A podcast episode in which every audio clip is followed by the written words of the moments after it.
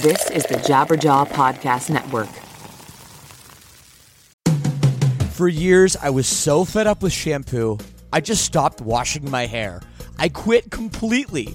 I was so sick of poofy, frizzy, limp hair, distorting my natural oils. Until a few months ago, I found Modern Mammals and it changed everything. And by the way, right now you can visit modernmammals.com and use code LSS for 10% off. So check that out. So, look, I heard about this through the podcast, and before I agreed to advertise, they sent it to me, and I was reluctant. But let me tell you, I should not have been. This stuff is absolutely magical. My hair felt better, smelled way better, and most importantly, looked better. And I know it will do the same for you as well. It doesn't have those hair ruining chemicals like other products, and it doesn't leave any leftover residues. It works. Don't believe me? Go read their awesome reviews online as well. Go to modernmammals.com and use code LSS for 10% off. Again, that's modernmammals.com for 10% off with promo code LSS. Don't forget to use our promo code LSS so they know we sent you. This episode is brought to you by Shopify. Whether you're selling a little or a lot, Shopify helps you do your thing, however you cha-ching. From the launch your online shop stage, all the way to the we just hit a million orders stage. No matter what stage you're in, Shopify's there to help you grow. Sign up for a $1 per month trial period at shopify.com slash special offer, all lowercase. That's shopify.com slash special offer.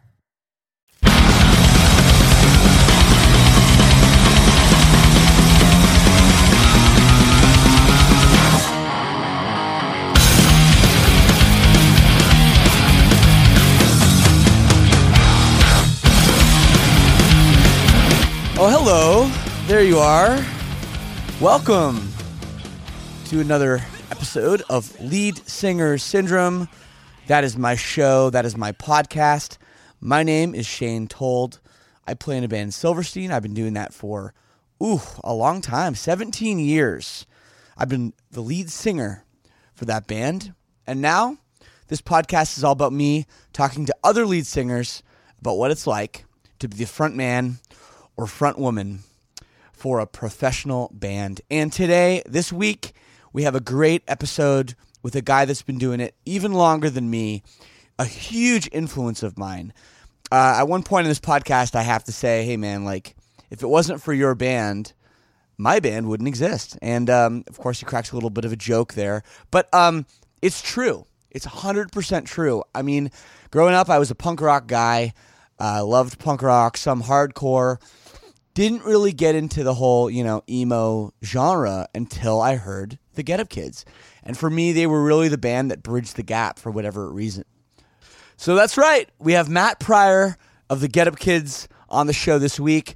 Before we get into it, I want to thank everybody that tuned in last week for my conversation with K.Flay. Great episode, one of my favorites. Um, and hey, we got a lot of old episodes. We got like 75 of them if you haven't checked them out. So if you're new to this show, please go back. There's some really, really great stuff. And of course, make sure you hit the subscribe button because we got some great episodes coming up in the future as well. If you want to get in touch, if you want to tell me what's up, what you think of the show, if you have suggestions for upcoming guests, anything like that, it's very simple. Leadsingersyndrome at gmail.com is the email address. We're also on all the social medias Instagram, Facebook, Twitter. So punch us in on there. I'm sure you'll find us. And if you're not so happy, if you don't like this episode, if you think I'm a terrible host, I have no business doing this, we get the hate line option. We've got the hate line. So give me a call, leave me a message 1 657 666 hate, H A T E. And ooh, I had a good hate line. Very good hate line coming next week. And I will roll these clips eventually. But hey, you know me. I love the hate. So please feel free to give me a call. Again, that number 1 657 666 H A T E. In other news with me, I'm going on a solo tour very, very soon. In fact, it starts this Wednesday, May 10th in Chicago. I'll be at the Beat Kitchen. I'm really excited about that. Then I go to Las Vegas on Friday, May 12th. Uh, that is at Beauty Bar downtown Las Vegas. That'll be a lot of fun. Then I have three shows in California Anaheim House of Blues in the small room on Saturday, San Diego House of Blues in the small room on Sunday, Mother's Day. But I'm sure you can hang out with your mom earlier. You know, hang out with her during the day and then be like, Mom, yo, mom, I got to go check out this sick show. She'll understand. Then Monday night, Los Angeles, California at the Resident, which I've heard is a super, super sweet venue. Very excited to be there. Very excited to play some solo stuff. And of course, I play a lot of Silverstein covers. I guess they're covers. They're my songs by my band, but they're acoustic, so they're kind of like covers. But I do that. And I do actual covers of other bands as well. Maybe even a Get Up Kids song. So, yes, tickets are available. Go to riveroaksmusic.com for general admission tickets for VIP. But yeah, the tickets are like 13 bucks or something. It's super cheap. JT from Hawthorne Heights is opening up for me, which is super cool. So yeah, come, be there. Again, the link, riveroaksmusic.com. We're about to get to my conversation with Matt Pryor of the Get Up Kids, by the way, but I have to tell you guys about the Lead Singer Syndrome All Access Club. Now, this podcast is free, free content, will always be free. I do my weekly episode every Monday. Make sure you're subscribed, blah, blah, blah. but there are some people that need more. There are people that need more content, bonus episodes, maybe some more interaction with me, maybe some more interaction with other fans of the show. Maybe you want some lead singer syndrome merchandise. Maybe you want stuff mailed to your house. I don't know, but we have an option for you. And the best part of that is it really does help us keep the lights on, keep the show running week after week. Without this support, we wouldn't be able to do this podcast. We wouldn't be able to bring this free content to you. So if you do enjoy it, please consider being a member of the All Access Club. For as little as $6 a month, you can get in. And I got to say, everybody in the club is loving it. Shout out to all my sinners on the Facebook group. We're having contests, we're throwing parties. We're cracking jokes. We got meme threads, whatever you want. It is happening. So the link for that is leadsingersyndrome.com slash all access. And that's where you can find all the info about it. Check it out. Read it. It is cool. It is fun. And it is just pennies a day. Again, leadsingersyndrome.com slash all access. All right, let's get into it. Here's my conversation with the one and only Matt Pryor of the Get Up Kids. There's room to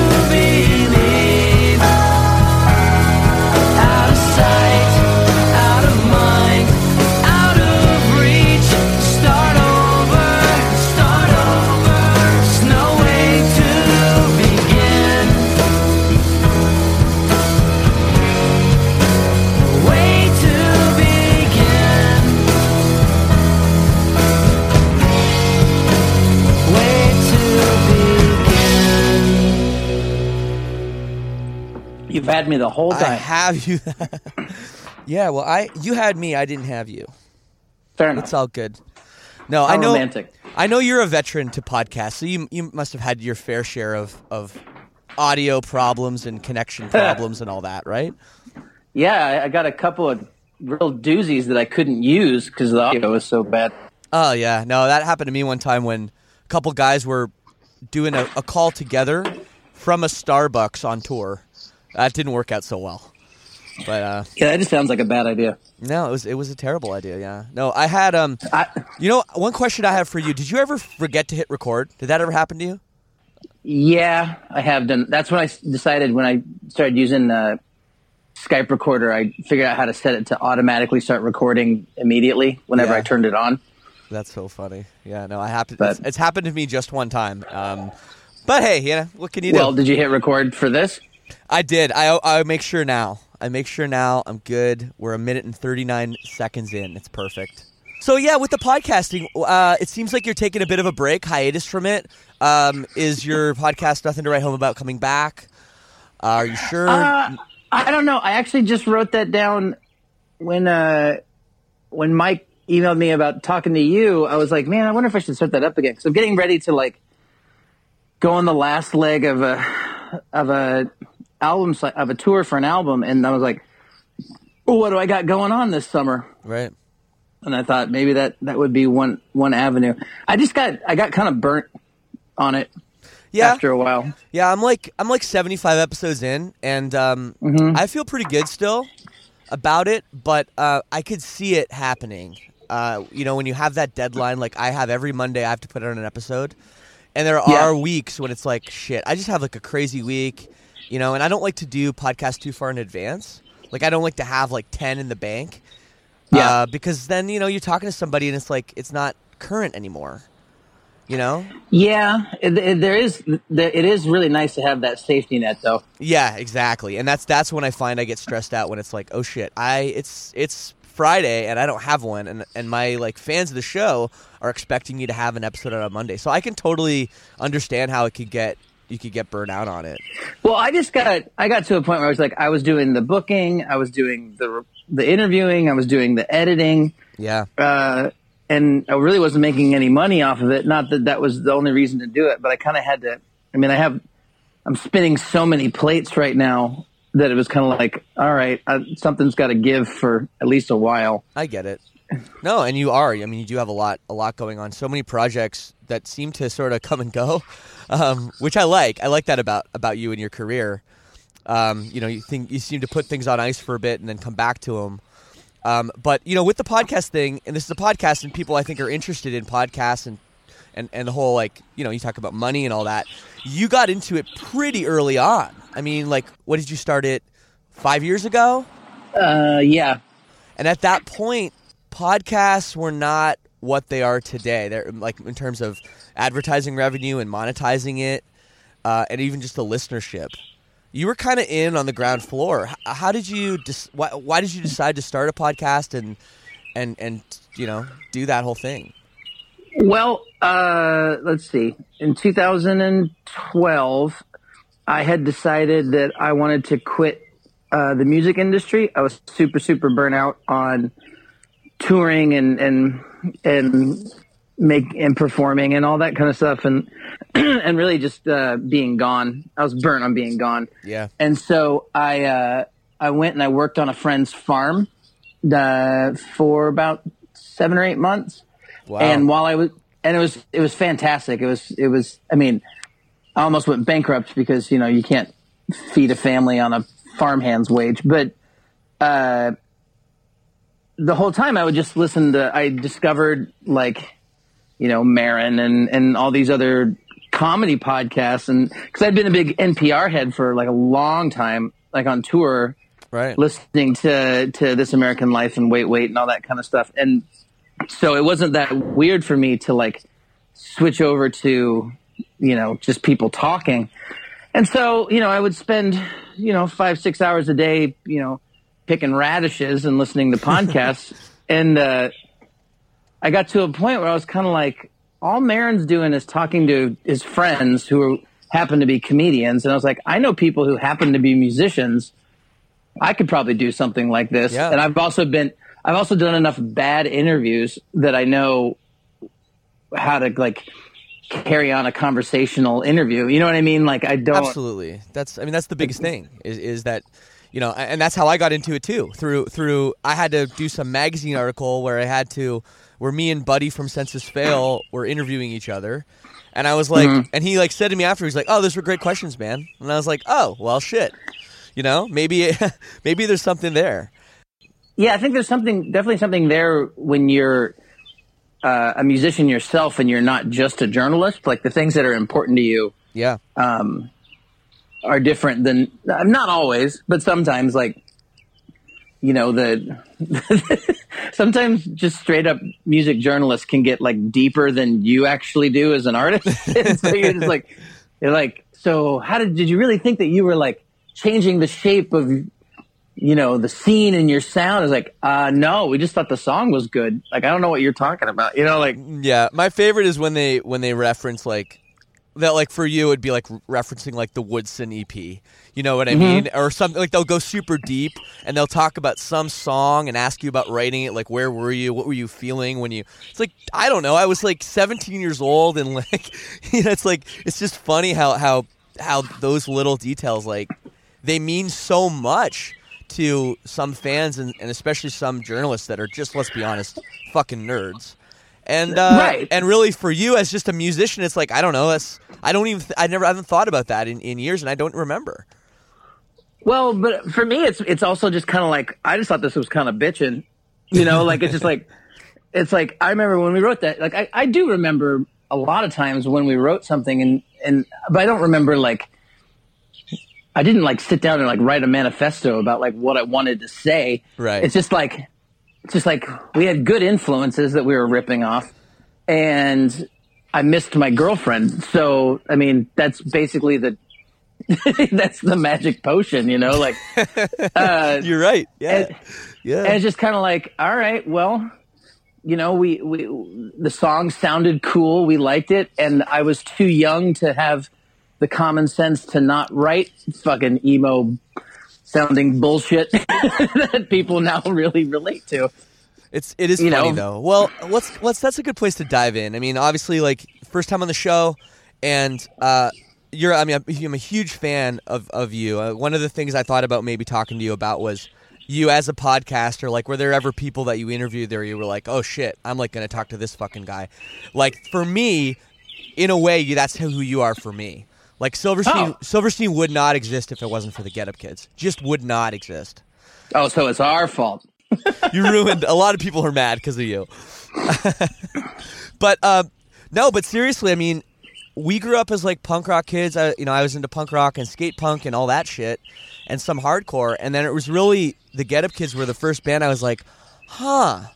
I see, like this makes sense to me, and that was to me kind of like a transition into, you know, so many of the other great bands that at the time were your peers, and and I just sort of got into. So you know, for me, this is this is really cool to talk to you about how you you got started in this. You know, you already threw the word emo out there, so now I can. Uh, the whole emo thing, you know, and I'm sure like there was a time when you were like, "What the hell? Like, what what are people talking about? We're just we're just like a punk band from the Midwest or whatever. Maybe we're a little different, but how, how did that all happen?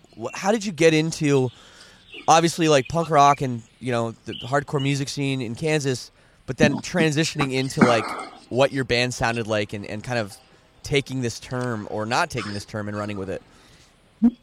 Uh, well, okay. Coming from my, mm, how do I explain this? So, like, the the term punk rock is is kind of a subjective, uh, subjective thing, and like with Sure. uh, me and my bandmates, it kind of w- we all have very very different like tastes in music, and there are certain things that we all agree upon. Primarily, like one of the main ones is Fugazi, and Yeah. it's sort of like uh, when we were younger, we didn't like we didn't really listen to punk rock as far as like what was big at the time. Like you know, like when I was in high school, it was like Green Day blew up, and then like Rancid and NOFX and stuff like that. yeah, and like that's that's. I mean, I I do like. I feel the same way about like that kind of like Fat Wreck Chords and Epitaph stuff as I do about like proper hardcore, where it's just like I like certain things of it a lot, but as a whole, I don't just like blanketly like all, you know, Southern California pop punk bands. Um, Right. and that's and that's just me. But um, at the time, I mean, we so we were all like, there's there's not really like a, a scene in Kansas City. There was like a, a a bar scene, and it was like it was heavier. It was more like uh, pretty heavily influenced by that band Failure. Yeah. You, you know them? Of course, Like, yeah. uh, so there's bands like Season to Risk and Molly McGuire and Shiner, who's probably the the kind of like the real standout of that as far as like uh, probably did it the I don't want to say the best, but they they were really good. And Right. um, and so these were all people that we were friends with, but like there wasn't like a scene because we were younger than all of them, and they were playing bars, and we were kind of teaming up with like local pop punk bands and local hardcore bands and local indie rock bands uh, to do like VFW hall shows and Yeah. basement shows. And it was that time when kind of like in the mid 90s when it was sort of like, well, there's not really enough of us that sound similar to like go around. Uh, so we might as well just play with this noise rock band, Sure. this pop punk band, this ska band, and us. And it's just kind of like, well, well, then we'll just put a show together. And, uh, I mean, we always considered ourselves more of like an indie pop band. And so we were really int- like influenced by like Superchunk and Archers of Loaf, but then also like, you know, early Jimmy Eat World and Yeah.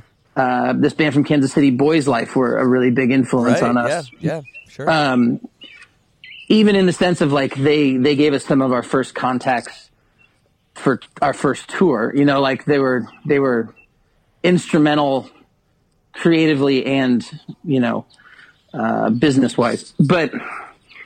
It's this weird thing because it was kind of like we, we were we were writing what we thought were sort of like just pop songs, maybe a little bit on the heavier side of like pop music because you know we liked Weezer and like you break that down, it's like those first two Weezer records. The guitars are huge, the drums are huge. It's basically like a heavy metal band playing, you know, '70s pop music. yeah. And so we were pretty influenced by that, and we, we, you know, we just kind of wrote what we wrote, and it was sort of like by default because we sent it out. We put out our first seven inch ourselves, so you got that, you know, that Dischord DIY work ethic of like, well, you know, we got we'll just do it ourselves because no one else is going to do it for us. Sure. And then we sent it to labels. You know, somewhere I still have our rejection letter from Warner Brothers. You know, in Awesome, yeah. 1990, 1996. And then the only people who were really interested in it were these like kind of indie pseudo hardcore record labels like Doghouse or I- Initial, and you know, I mean, Initial. I forgot about initial.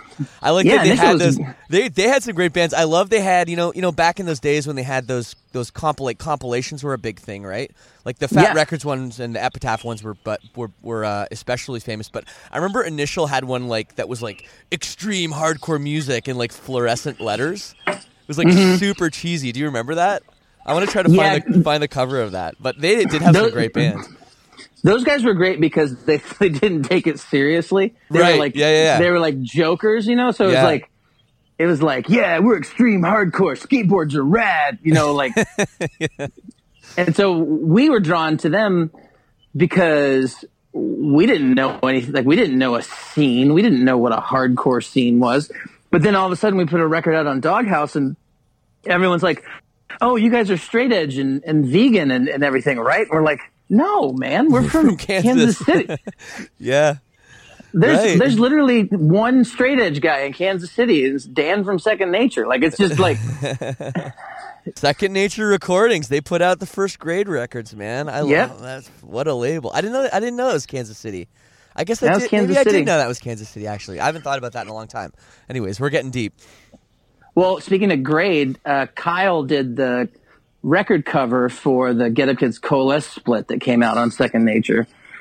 Um, but then, like, yeah, like Dan, Dan put out the first Reggie and the Full Effect record. He put Yeah. out, you know, Casket Lottery. Put out Rocky Votolato. Like a lot of good shit. yeah. Um, where was I? Oh, but we were sort of just kind of. I don't know. I think that maybe like we we were we've kind of always, at least in the beginning, it was kind of like we were like in the wrong pond, kind of. Yeah. And I like, and everyone's like, "Oh, this is like new and fresh." I'm like, eh, not really. You just have been like listening to Judd Judd for too long. You know, like Yeah. Yeah. it's like we're really just kind of ripping off these bands who you ha- apparently haven't heard. Um, That's funny. but yeah, and that's just kind of kind of where it comes from. So like, you know, and this gets back to that like overthinking journalist, like.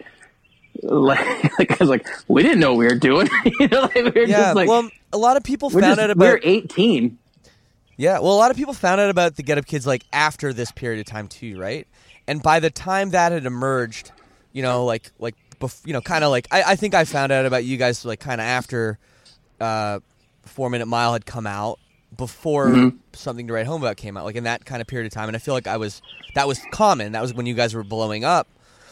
And I mean, for for everybody else, like I didn't really know what where you guys were from.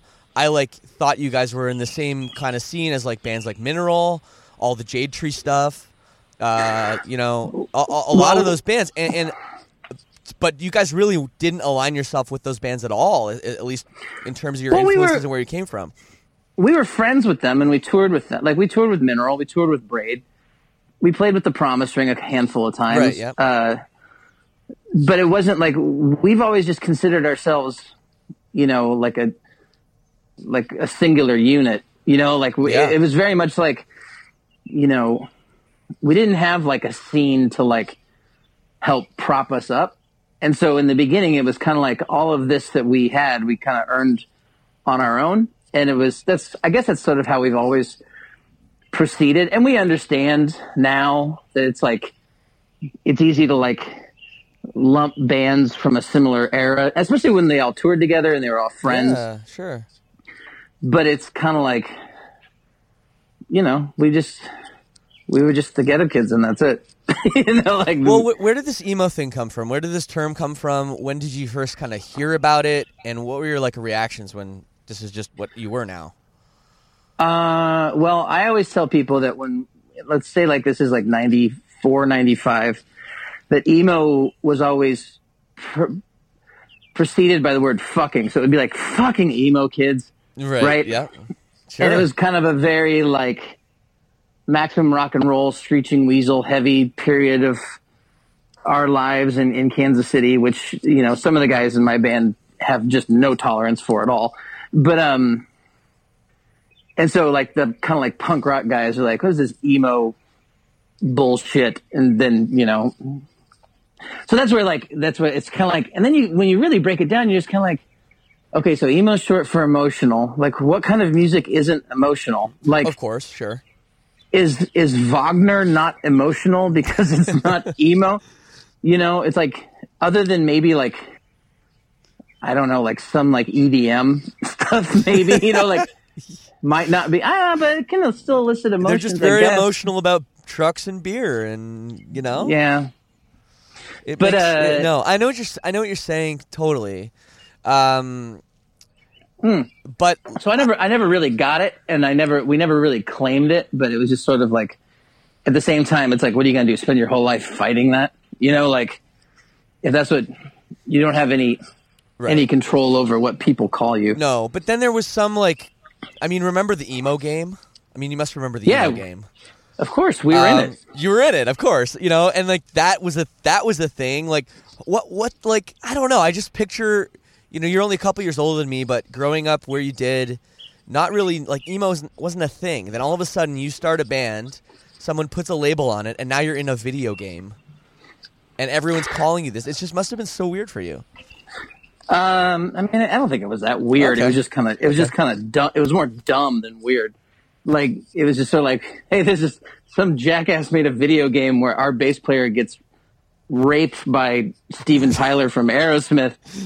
And it's just kind of like, wow, that's pretty out there, man. And so we actually contacted the emo game guy and got the images of our characters in the game and we made a t-shirt out of it because we were just like, yeah, man, it's funny. You might as well embrace Uh, that, right? Yeah. Yeah, and it was just kind of funny because we made this T-shirt and like nobody bought it because not like it doesn't seem like that many people actually played the emo game, but it was. I I don't, know, don't it's think I funny. actually ever played it. To come to come to think of it, I don't think I actually played it, but I remember it it being like pretty big for you know a few months or whatever.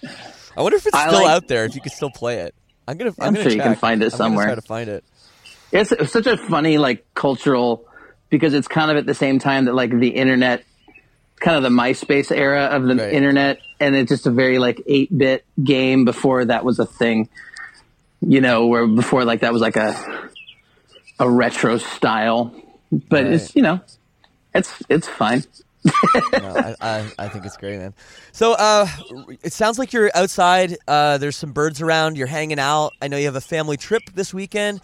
How are things in your life these days? I know you have a new solo record that you put out a few months ago, and you're on, going on tour with that.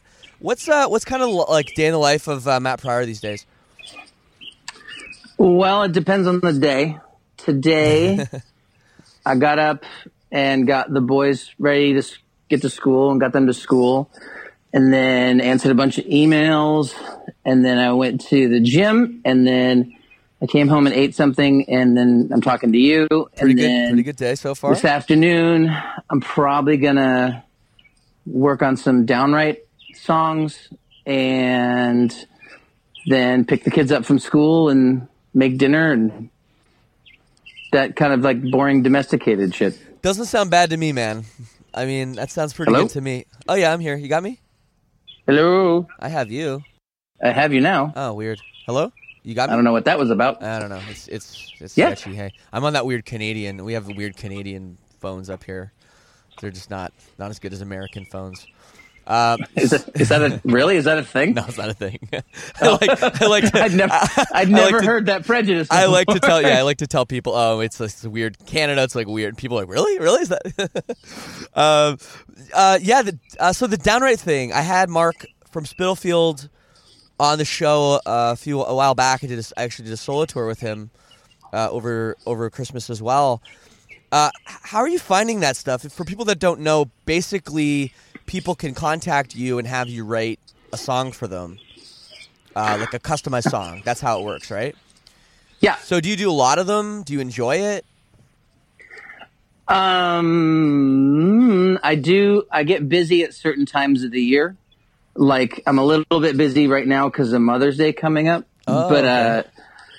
Because I'd say ninety percent of what I write are for this service is, is like love songs, like ba- love ballady kind of I'll catch you sort of things, and uh, so that tends to be Valentine's Day, Christmas, and then like and you know peppered Yeah. throughout the year with like anniversaries and and weddings and stuff like that.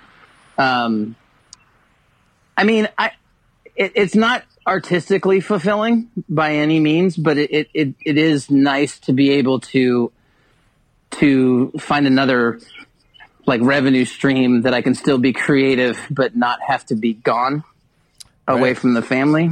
And so in that regards it's it's it's great.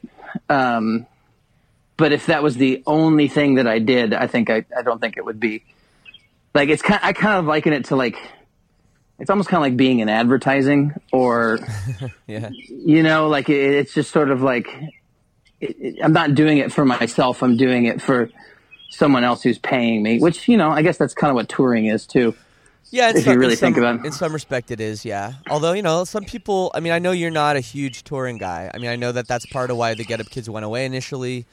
Uh, you know, I know that you don't like being away from your family for long periods of time. Uh, so I, I get that.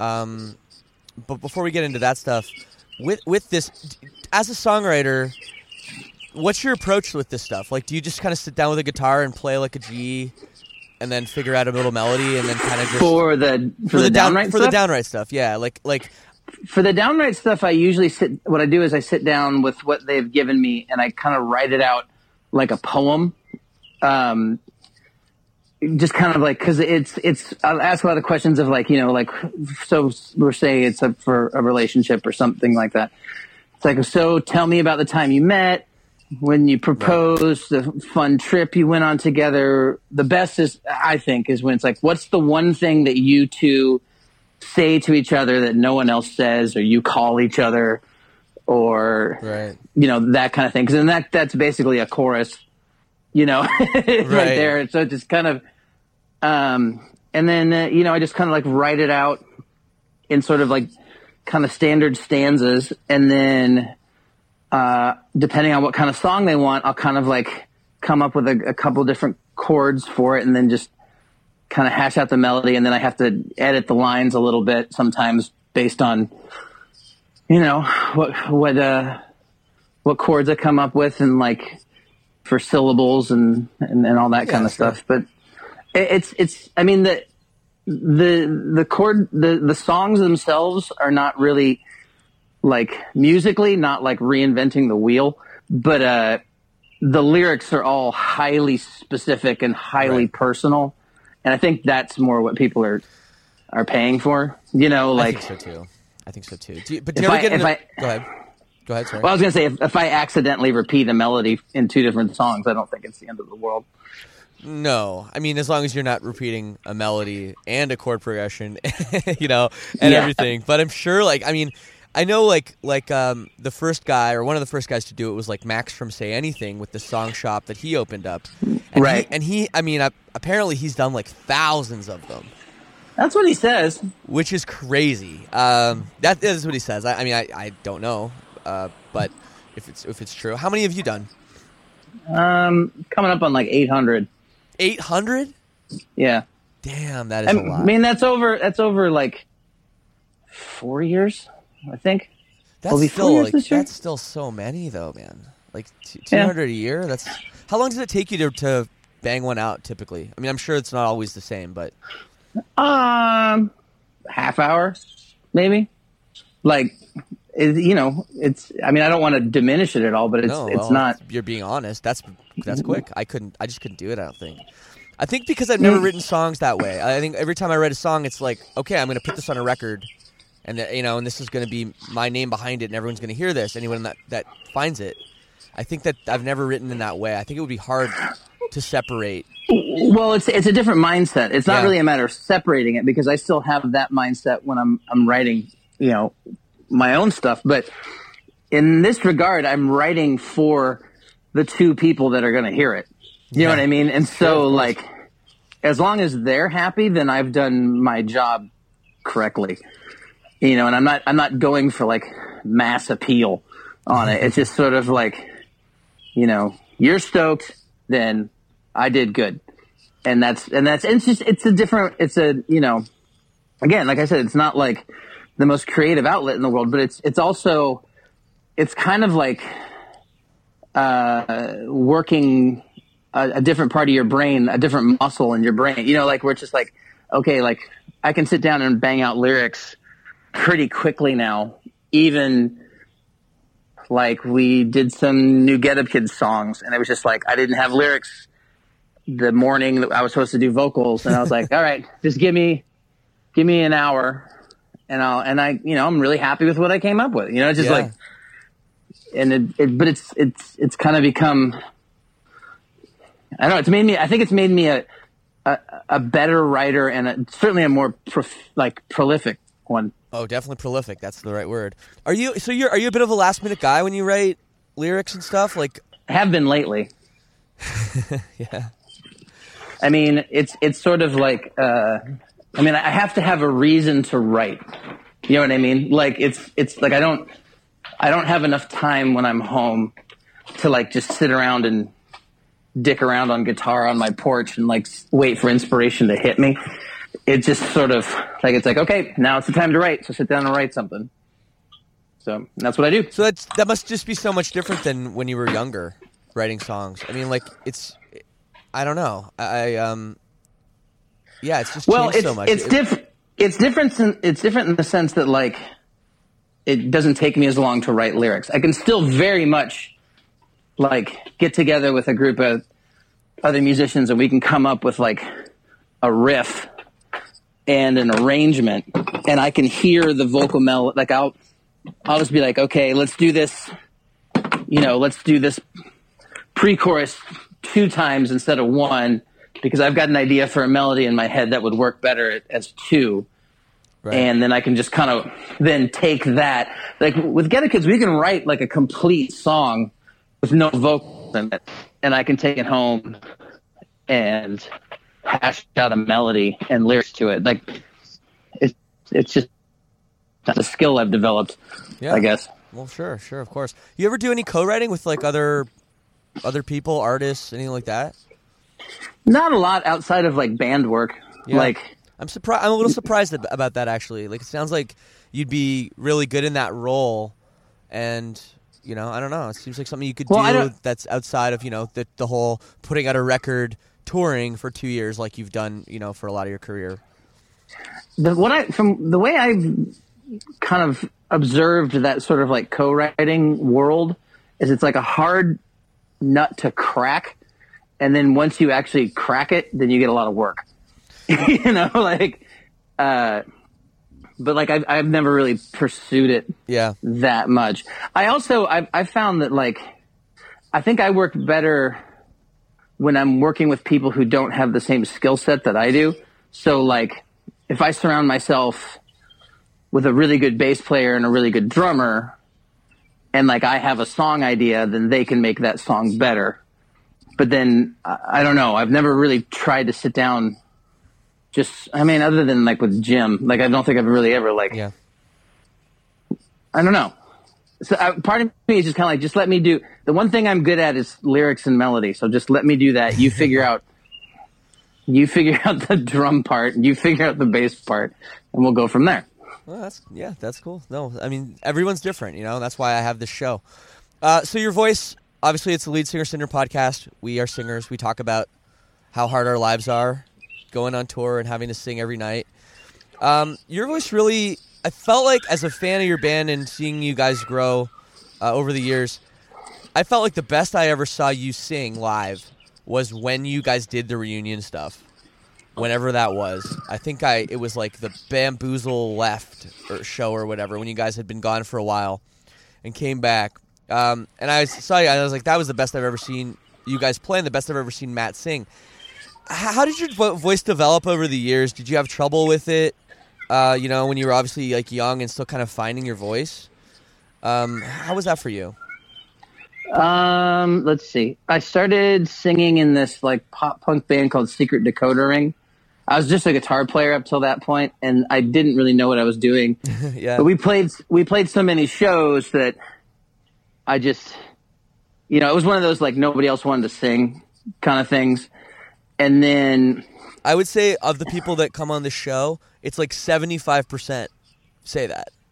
Started out as a guitar player, had no interest in singing. I was the only guy that could carry a tune. That's like that's such a classic story. So it's well, but even at the time I don't I don't know that I was opposed to being a singer. I just didn't think I was very good at it. You know what I mean? Like okay, yeah. So you were then- interested but then- You just yeah, you weren't weren't super. but then nobody no nobody really was and but and so then you can kind of hear that by the time get up kids come around that like i mean the vocals on four minute mile are horrible they're completely flat the whole the whole record and it's this thing where it, like uh i don't know there's something about that kind of ineptitude on my part that seems to be sort of endearing to people and yeah, uh yeah. but like when I sing those songs now, like they're in key and they sound better, and no one's like, no one ever says you don't sing, you don't sing Amy as shitty as you did on the record. but uh, you know, and then it's just a matter of like putting in your ten thousand hours. I actually think I'm I'm a better singer now than I I have been in a long time. thing with Get Up Kids though is that it's so taxing because it's a lot of it's a lot of like Something Write Home About is almost entirely at the top of my range yeah.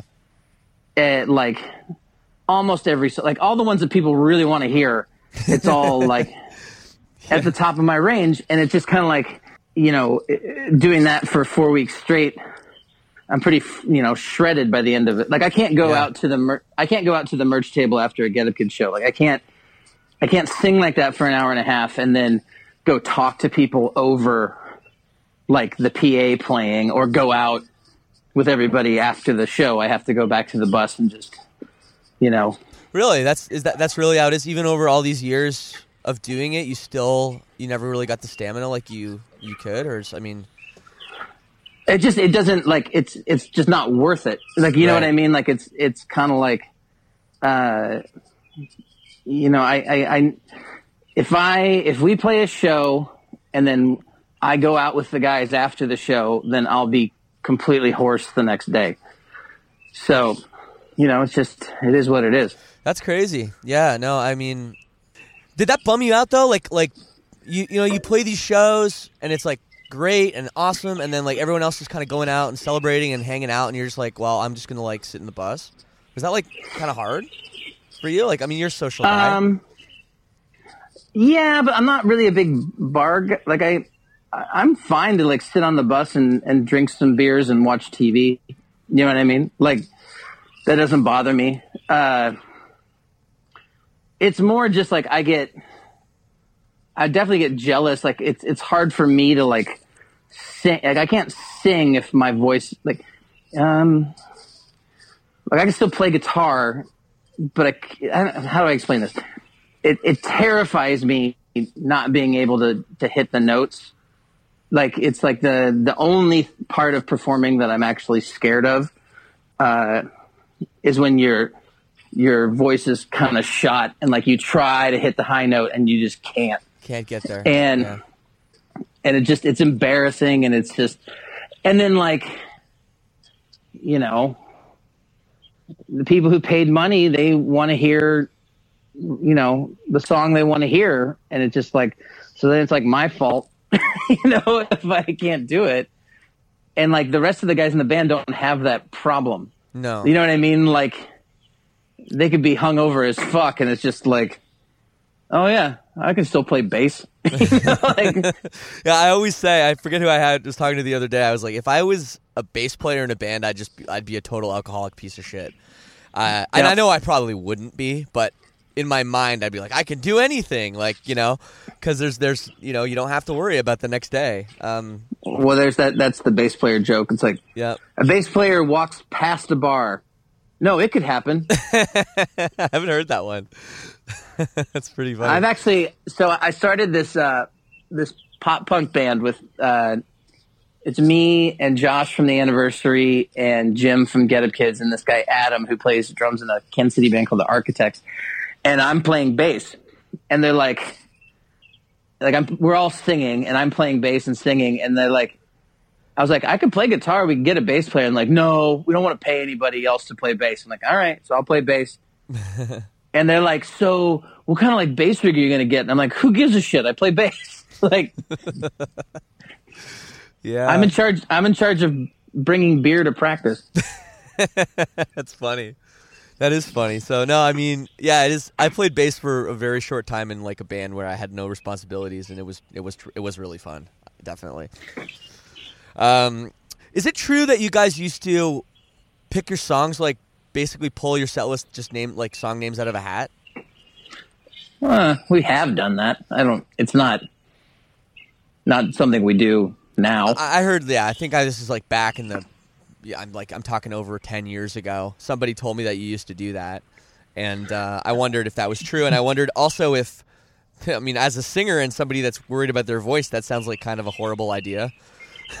well, I mean, I don't. I don't think that wasn't like a like a like a a common practice. Oh, okay. But like, I, I, like somebody told me you did it for like years or something, but I guess that's not true. No, but I mean, when you're when you're 20 years old and you're playing in a basement and you can't hear yourself sing over the vocal PA anyway, and you're only playing for 30 minutes, then you're kind of invincible and you can do anything. You know.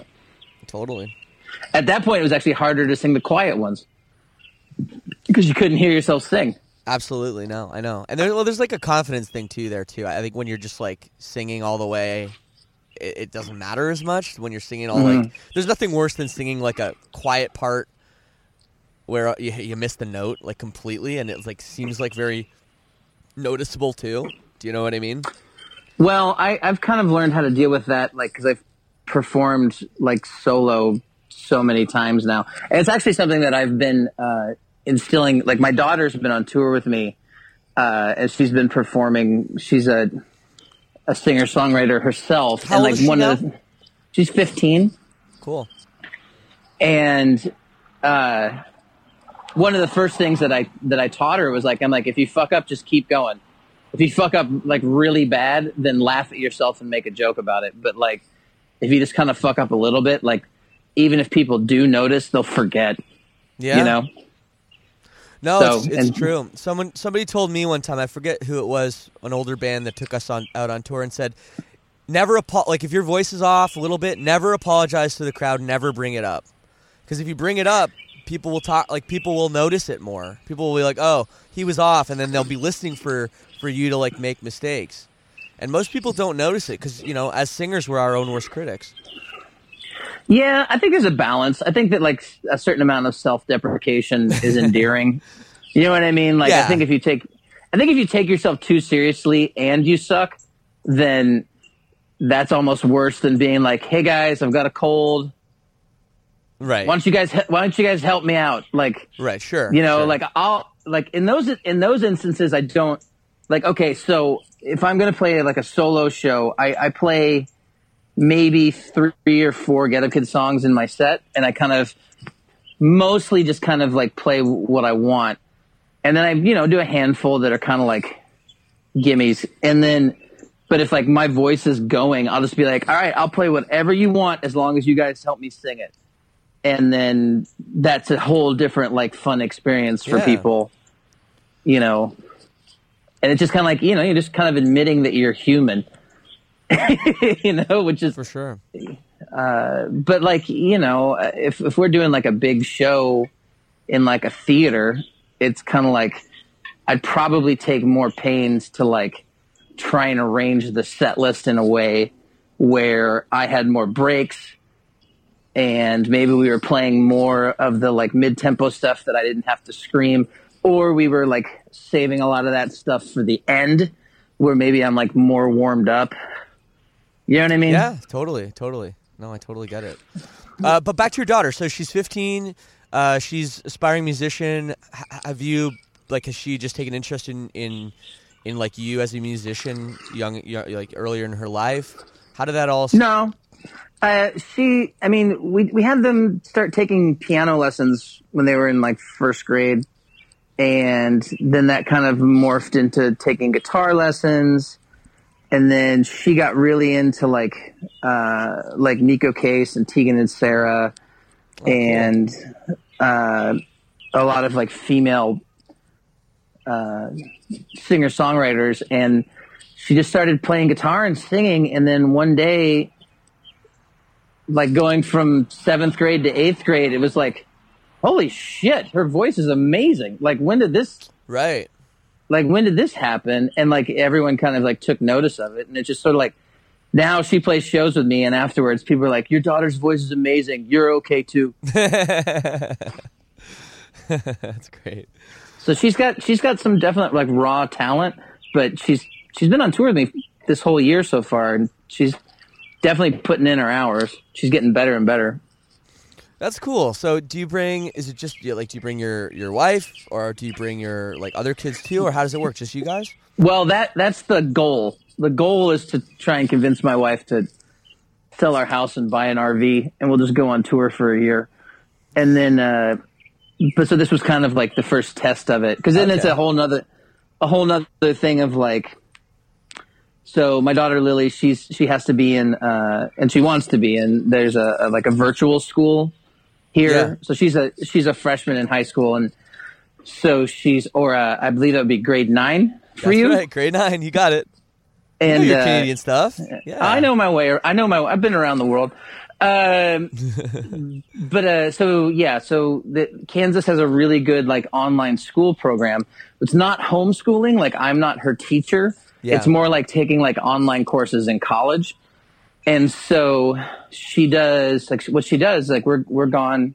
We're leaving next Wednesday, a week from today, for 10 days. So what she's doing while we're home is she's kind of like getting two weeks worth of work done so that when we're out on the road, she doesn't have to fuck with it.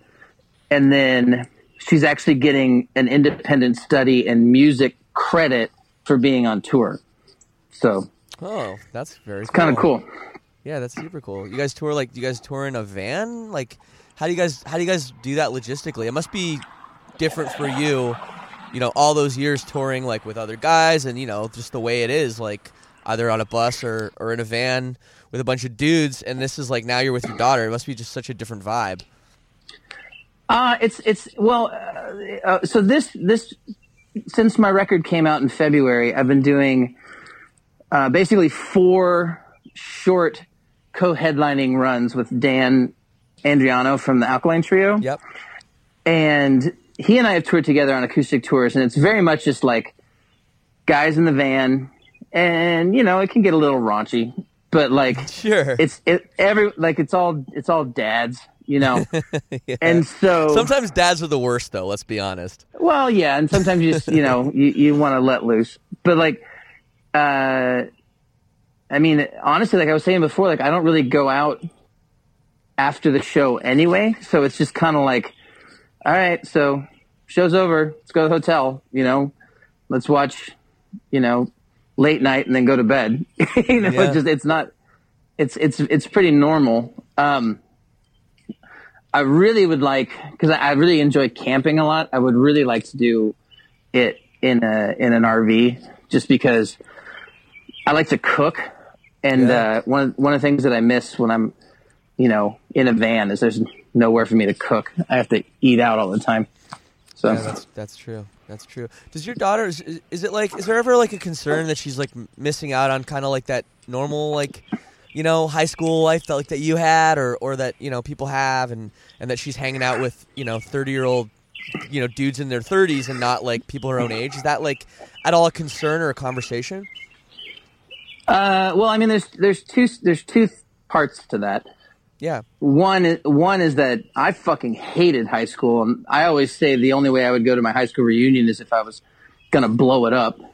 And uh, that's intense I was I was I was mis- I hated high school. I went to Catholic school for 12 years, and I was fucking. I got called a faggot every day, and it was just awful.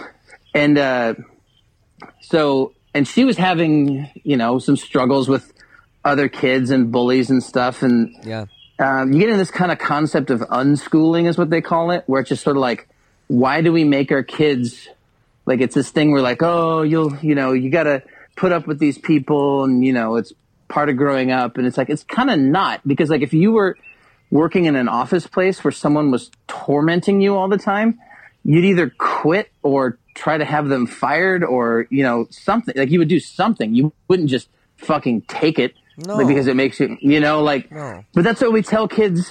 That's what my parents told me. You know, it's just like, and it kind of took us like taking her out of that environment for me to realize that, like, oh yeah, some of this is just bullshit. Like, you know, being Yeah. on tour and and seeing the world is a much more enriching experience than you know study hall.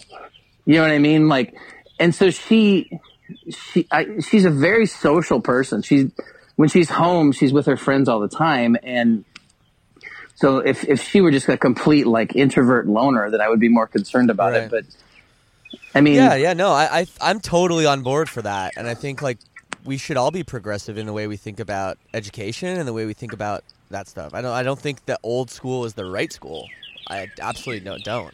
I'm just wondering, you know, because I think every kid, it's it's like natural to, to you know, to like long for other things or wonder about other things, and like some people want that normal thing because that's like what her friends are probably going through. You know what I mean? but I'm sure they would love to be on tour with their dad, like playing playing rock and roll too. So Well, I mean, we we talk about it. Yeah. And I was just like, so what do you want to do this fall? Like, do you want to go back to brick and mortar school? Like, because we're not touring this fall. I'm like, what do you, you know, summers, you know, a whole different kettle of fish as a parent. We're just like, all right, you can't fucking watch TV or YouTube all day. You have to go outside.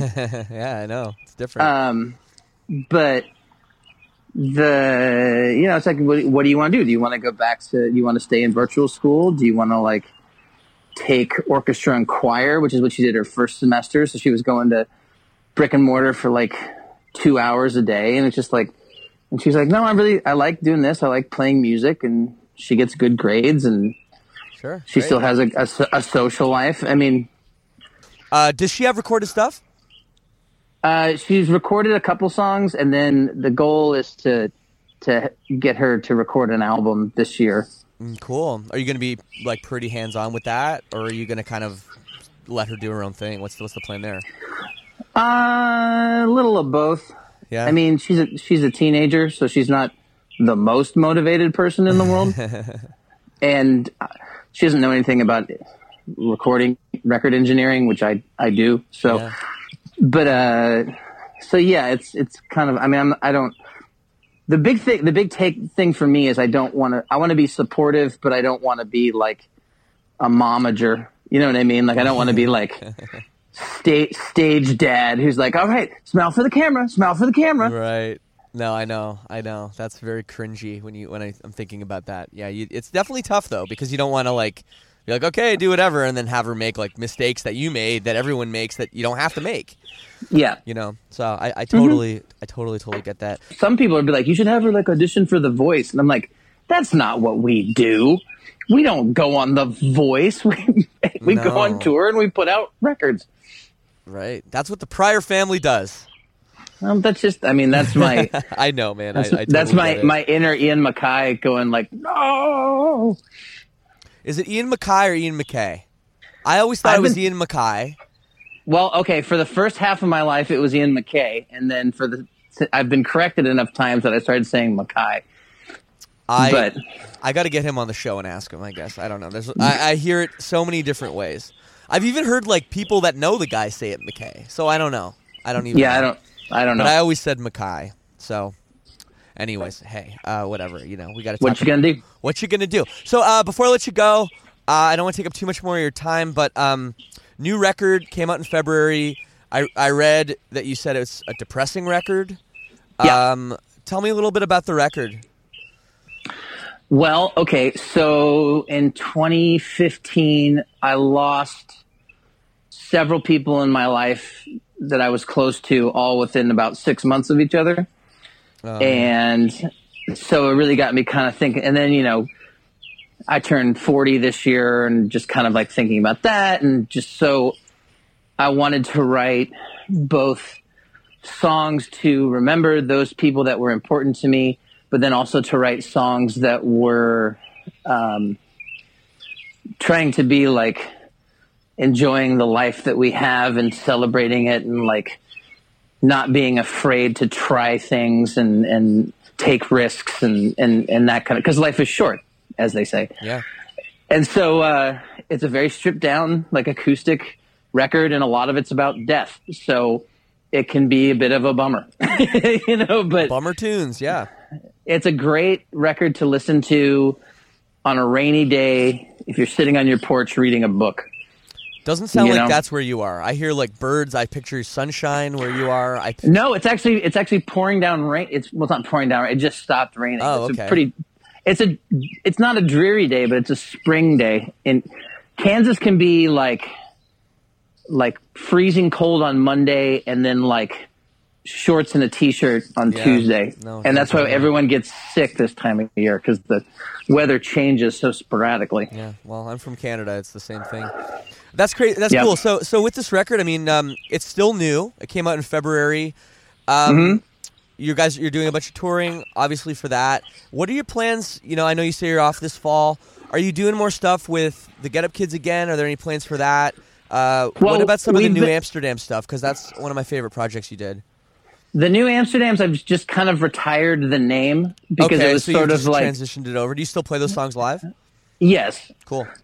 And so I, it just got to be kind of it, it was really just more of a business decision of just like not having so many things and then also to have like as much as i hate being a solo artist i'm not performing solo but just like putting my name on a t-shirt is still really weird to me Yeah, yeah. but uh it makes sense to have it all under uh my name whether it's the podcast or you know an album or a show or whatever because i had it was kind of scatterbrained there for a while but, but then everything that i had ended with matt pryor of the get up kids so it'd be like the new amsterdams and then on the flyer it said featuring matt pryor of the get up kids and so might as well just have it be matt pryor of the get up kids Right. call it a day Right. um That's interesting. Yeah, yeah. I, I'm kind of So, having the same yeah. problem with my solo stuff because my solo Yeah. stuff, I, I didn't want to put my name on a T-shirt either, so I called it River Oaks, which is, you know, the community I grew up in. But I think there are people that are confused that don't really understand what's going on. Yeah, it, it, there there is an element of that. Uh, like, I mean, you don't. Yeah, it's hard to sell something new. It's easier to sell something that people already know I guess the name yeah. of, Yeah. and that's you know that sounds cold and calculated, but it's just it's just true. So it's like I still. I mean, the the most of the new Amsterdam's records are basically solo records anyway. So. It, if I had just called it Matt Pryor from the beginning, that probably would have been. But I didn't. I didn't feel comfortable, so I played those songs. I mean, if I ever wanted to do a tour that was like, you know, I, I would love. I always love the the very last New Amsterdam's full length was called "At the Foot of My Rival," and it's my one of my favorite records that I've ever made, and it's really heavily orchestrated. And I've always wanted to like be able to tour that, but it's just it's just it's a financial impossibility. Yes, it is. Yes, it But is. uh, Get Up Kids are writing a new album very, very slowly, um, because everyone is so busy with so many other things. It's kind of like you have to wait for the planets to align just to get us together to write, right. and then you'll ha- and then you'll have to wait for the planets to. You have to wait for the universes to align in order to get us to like put a record out and tour. But like we've written and recorded four songs that we're pretty pretty stoked on Cool. kind of kind of figured out this sort of like the way I've been pitching it is like what does the like it's the band who made something to write home about but now you know what I mean like it's not like reinventing but it's it's current does that make sense It it does make sense, and that was kind of how I was. I was trying to ask you that question without because it's hard when you say, "Oh, well, what does it sound like?" Like, It's like, "Oh, I don't fucking know." But the Get Up Kids, they like you. Your band did have so many different periods of time. You know, like each all of your records are di- very different. right You know, um, so it's very hard. which is a which is a blessing and a curse Yeah, it is. So yeah, I guess I'd ask you just which album is it most similar to? Is you know, and I guess if if something to write home about is the answer, that's an answer a lot of people are going to really like. I mean, I, I would say it's it's somewhere like I don't know if it's most similar to that, but it's it's definitely like there are elements of, of something write home about that we like consciously discarded. Like, I mean, these are like for like octave chords and like doing like halftime breakdowns and stuff like that. That we now kind of realize have a place in what we do. They don't have to be the only thing that we do, but um, So you, you So, mean, yeah, you mean octave chords? You're you're you've abandoned them and you're bringing them back, or you're just like not doing them anymore. I wouldn't say that we're we've we had abandoned them. I wouldn't say that we're bringing them back. We're just not a we're just not. There's not an outright ban on them Right. anymore. That's funny. Yeah, that's eh, because yeah, like octave chords are, can be fucking cool. Like they can really make Yeah. a part sing, and it's true. Like now, whenever it's like, all right, what what lead are we gonna do over this part? If somebody dares to play an octave chord, it's like, come on, man. That's like it's like it's too easy, you know? Well, and it, it does. We, that's part of the conversation too. Is just like, okay, yeah, the octave chord sounds good. How can we revoice that? And it's like, all right, so we'll revoice it, and then like, if that's not as cool as the octave chord, then we'll go back to the octave chord. But like, you don't want it to just be like, well, here's the octave chord part. You know, like Yeah. you want to like try different things or like one of the new songs that we have it had this like halftime part in the pre-chorus and then the second time it happens in the song it doesn't go into like the kind of hardcore halftime beat it goes into like a straight like james brown funk beat that like but you don't notice it because Yeah. it's just sort of like it's kind of like buried in there like it's it's it's subliminal you know like so Yeah, like yeah. so a lot of the things that like we really like as as songwriters and artists is like you know let's make this let's where can we make this kind of funky or make this kind of groovy within this like riffy rock song you know what i mean so that people don't you don't even realize that it's there until you try to learn how to play it and then Yeah, that's cool. but yeah, That's it's a, we're make we're making a rock record. I'm not going to say it sounds like something to write home about, but there's there's elements of it that like Well, you still got another six or seven songs to write at least, right? Too. So yeah, Um, it'll be at least it'll be at least three or four years before it comes out. I oh that oh that long. Do you guys all still live in Kansas? no, That's a Uh, problem then. Me and Ryan live here. Jim lives in Kansas City. James lives on Long Island, and then Rob lives in Massachusetts. But the problem is Rob plays bass in uh, that band Spoon. Oh and yeah, so- really? I didn't know that. So we're kind of beholden to Spoon's schedule currently. Uh, Yeah, well, and they're busy right now. Yeah, well. They just put they just put a new record out. That's good yeah. for him if that's what he wants to do. Oh, that's That's great. No, absolutely. It's a, it's a, you know they're a good band. Yeah, no, awesome, man. Cool. Well, that's great. I mean, three to four years is a little uh, bit of a wait. no, I, Uh, it'll it'll probably come out next year. Oh, really? Okay, great. Okay, good, good. That's the goal. That's good. So probably two years. You say a year, it'll be two. Yeah. yeah. What are you gonna all- do? What are you gonna do? Well, you're a busy guy. Uh, it's really great to talk to you, man. Thanks for for everything. Good luck with the the upcoming tour, with your daughter's career, everything. It's it's awesome, man. Thanks, man. And I hope you get back into the podcasting too. I really enjoy your show. You know, I think I, th- I think I might. Well, if you want to have me on as a guest, I'd love to do it. Look at that! You just we you just invited yourself. Uh yeah, I'm I'm I'm I'm, I'm available, Matt. Call me. You got my number. Fair enough. I will do it. All right, man. You have a great I'll talk day. to you later. Yeah, man. You Take too, man. Bye. Thanks. See ya. So there it is with Matt. Pretty cool stuff. I love how he's going out with his daughter on tour. And the song shop thing on Downwrite, you know, which my buddy Mark owns, that's crazy. 800 songs. Definitely, though, hey, Mother's Day is coming up. I guess it's too late now. But how sick would it be to have Matt Pryor write a song for you? Check it out. Matt and I talked a little bit about his podcast, Nothing to Write Home About, which is awesome. Definitely go back, check out some of the past episodes. I know it's not currently happening. Hopefully, he brings it back. But that does remind me, I am talking about some of the other great podcasts on the Jabberjaw Media Network. And this particular show is actually it's a newer show, but my boy Dewey does a great job. It's called the Pure Pleasure Podcast. And host Dewey Help Us lets you take on the role of the fly on the wall, listening in on real talk with your favorite artists and creatives while they discuss life, love, loss, and present the stories that shape them into who they are today. Hear them in their own words through candid and genuine conversation on Pure Pleasure. Upcoming guests include Anthony Green from Circa Survive, that's a guy, Adam D of Killswitch Engage, that's also a guy, and Geoff Rickly of Thursday, another guy. Visit purepleasurepodcast.com, that's a bit of a tongue twister, to check out the Pure Pleasure Podcast, really is a tongue twister, today. And don't forget to rate and subscribe on iTunes to get all the latest and upcoming shows every Saturday. So there you have it. More stuff to check out if you've listened to all my episodes, and I hope you have. Anyways, as always, I will leave you with a song. Here's one of my favorite Get Up Kids tracks from Something to Write Home About. Here is I'm a Loner Dottie, a Rebel on Lead Singer Syndrome. Peace and love. We'll see you next week.